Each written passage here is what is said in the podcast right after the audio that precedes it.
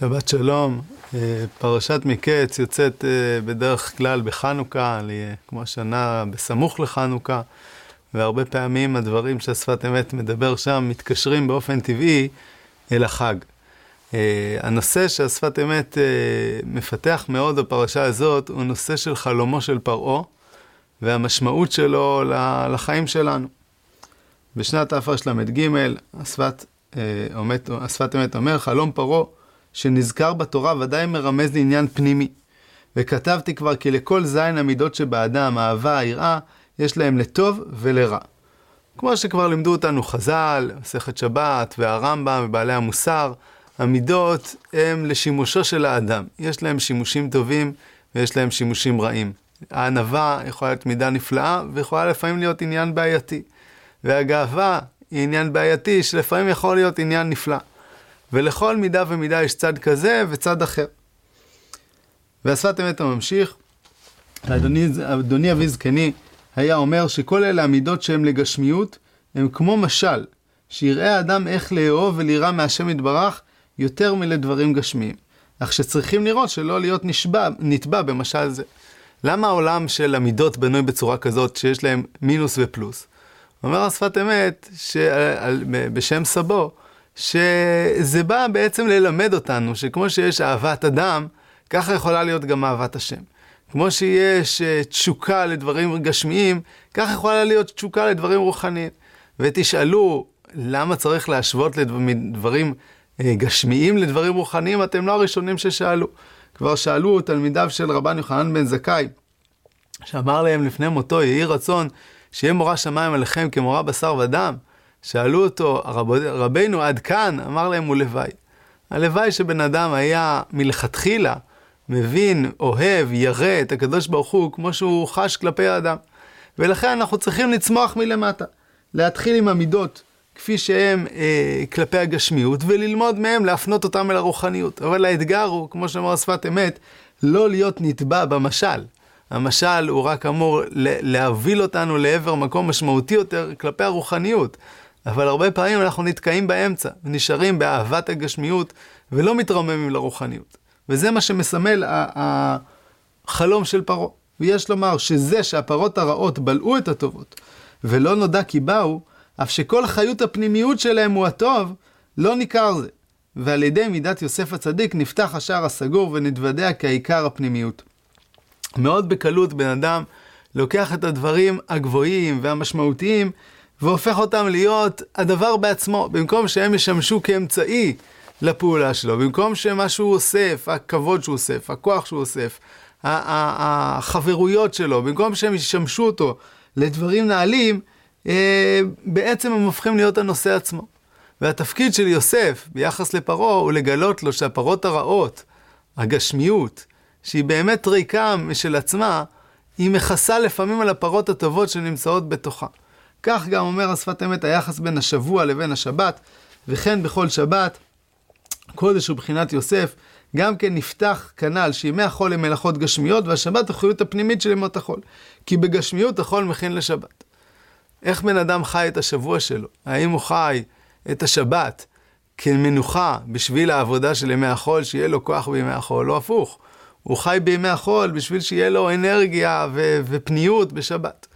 הפנימיות היא הרבה יותר טובה והרבה יותר מלאה, כמו אותן פרות טובות, אבל בקלות מאוד יכולה להיעלם בתוך הפרות הכחושות והרעות, ותמיד צריך לזכור שמה שנראה לנו ככחוש ורע, בעצם בתוכו לפעמים יש דבר טוב ונפלא ומרומם. שפת אמת קושר את זה בכלל לאיך הרע עובד מול הטוב בעולם.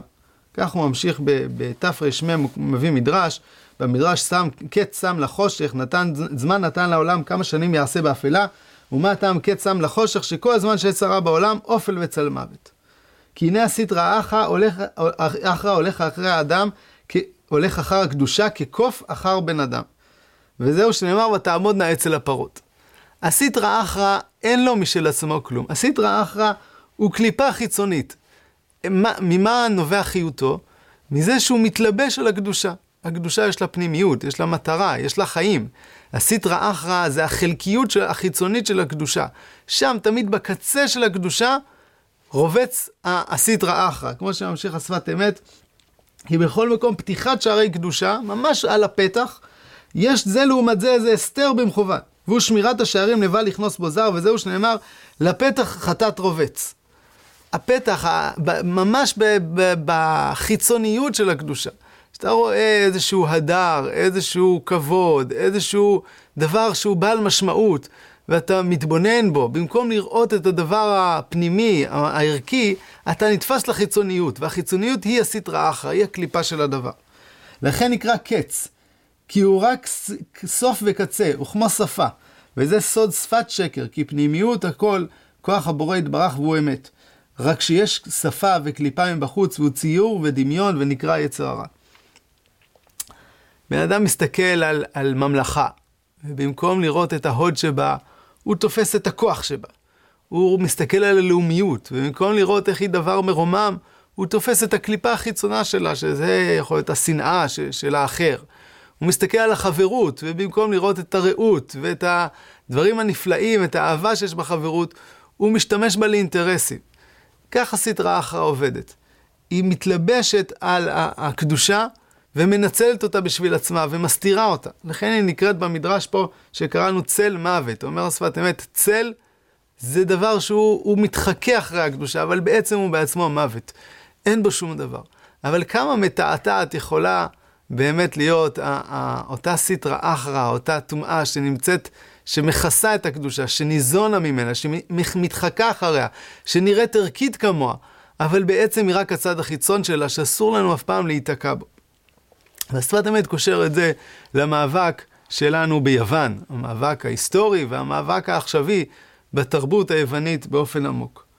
והוא כותב, על, ועל, דרך, ועל דרך הרמז, קץ שם לחושך, הוא גאולתנו, ממלכות יוון. כמו שכתוב במדרש בראשית, תוהו ובוהו וחושך זה יוון, לכן אחר הגאולה תקנו נרות חנוכה, ואצל הפתח, שלכן נקרא קץ. וביאור העניין הוא דאית אסתר סוף כל הניסים.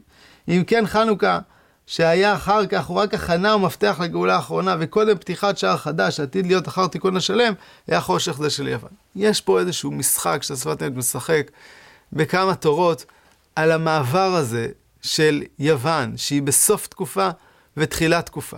סוף תקופת הנבואה, תחילת תקופת החוכמה בעולם ובישראל. על הפתח, הנרות חנוכה נמצאים על השפה, איפה שאורבת הסכנה. ואומרת לך, תקשיב, הדבר הזה הוא מתדמה לקדושה, אין כבר נבואה. איך אתה מבדיל בין חוכמה יוונית לבשה, כמו שאמר ריאל, יש לה פרחים, אבל אין לה פרי. יש לה חיצוניות, אבל אין לה את התוכח, את החיים. לבין החוכמה, חוכמת ישראל, חוכמת התורה, שהיא בבואה של הנבואה שהייתה. מאוד בקלות אתה יכול להיתפס ליפת אלוהים ליפת, ליופי החיצוני, שהוא מתעתע, לקליפה, ולא להתבונן בתוך, בפנים. ומחלום יעקב, מחלום פרעה שפוטר אותו יוסף, ומאבק מאבק של החשמונאים ביוונים, אנחנו יודעים תמיד להתבונן פנימה, לא רק לתפוס את הצד החיצוני, הכחוש, הרע, לחפש את הפרות הטובות, לחפש את הקדושה שמצויה בתוך הדבר. ואומר השפת אמת שכמו שבכל דבר שיש, שמעור... כמו שכל דבר טוב מעורר לצידו דבר רע, גם כל דבר רע מעורר לצידו לפעמים דברים טובים. כך הוא אומר על, על יוסף, שיוסף שכח, אה, ביקש את אה, שר המשקים שיזכור אותו, ולכן הוא שכח אותו. תלה את יהבו בזיכרון בן אדם ו, וקיבל שכחה. וכנגד זה אומר שפת אמת בתרמ, כי אין זה ממש נתקיים בנס חנוכה להיפוך. על ידי שכ, שכתוב להשכיחם תורתך, לכן התווסף עוד זיכרון לבני ישראל. על ידי שרצו להשכיחם. כן, שמעתי מורי זקני, כי ימי חנוכה נותנים זיכרון. הם רצו להשכיחנו את, תורת, את התורה, להתפיל, שאנחנו נתפוס את הצד החיצון של החוכמה, החוכמה היוונית החיצונית, ודווקא הרצון שלהם להשכיח, הוא עורר בנו את הצד ההפוך, את הזיכרון. גם בשעות של משבר, גם בשעות שבן אדם אה, יש לו אתגרים, הוא תמיד צריך לזכור, להפך, לדעת שזה רק הקליפה החיצונה, שבפנים ממתינה, ממתין לו חיים, ממתין לו אהבה, ממתין לו קדושה, להתבונן אל הפנים ודרכו לחיות חיים של קדושה, חיים של טובה, חיים שיש בהם מלאות ולא חיצוניות, חיים שיש בו פרי, חיים של יראת שמיים. בעזרת השם שנזכה גם שאור השבת, שהשפת אמת מדבר, יאיר עלינו, וגם אור ימי חנוכה, שניזכר לחיים טובים ולשלום.